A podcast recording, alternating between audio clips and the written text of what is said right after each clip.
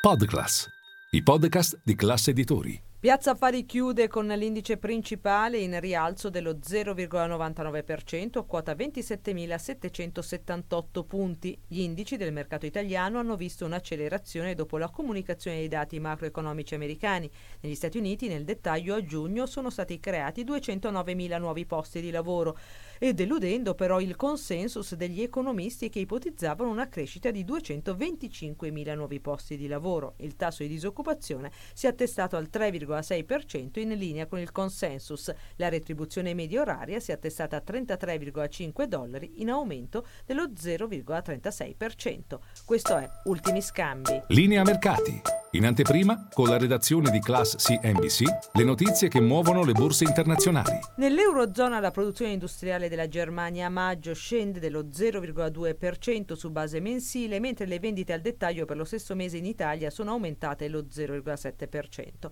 A Piazza Affari il settore bancario ha registrato una buona performance con titoli positivi nel corso dell'intera seduta. Popolare Emilia Romagna più 2,7, Banco BPM più 2,2, Monte Paschi di Siena più 2,5 5%.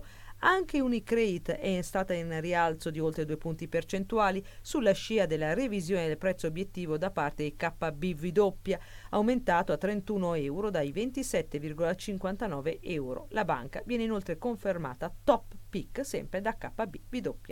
Per quanto riguarda gli asset manager, Banca Mediolanum più 1,7% ha comunicato i risultati della raccolta di giugno, che ammonta a 740 milioni di euro, di cui 219 milioni derivanti dal risparmio gestito.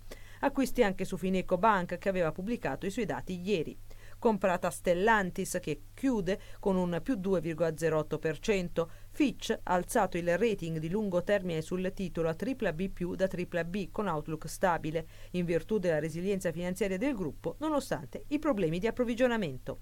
Nel resto del paniere principale, bene Iveco, ma anche Saipem, la migliore, con quasi 5 punti percentuali di rialzo, tra i titoli più penalizzati Amplifon e Terna.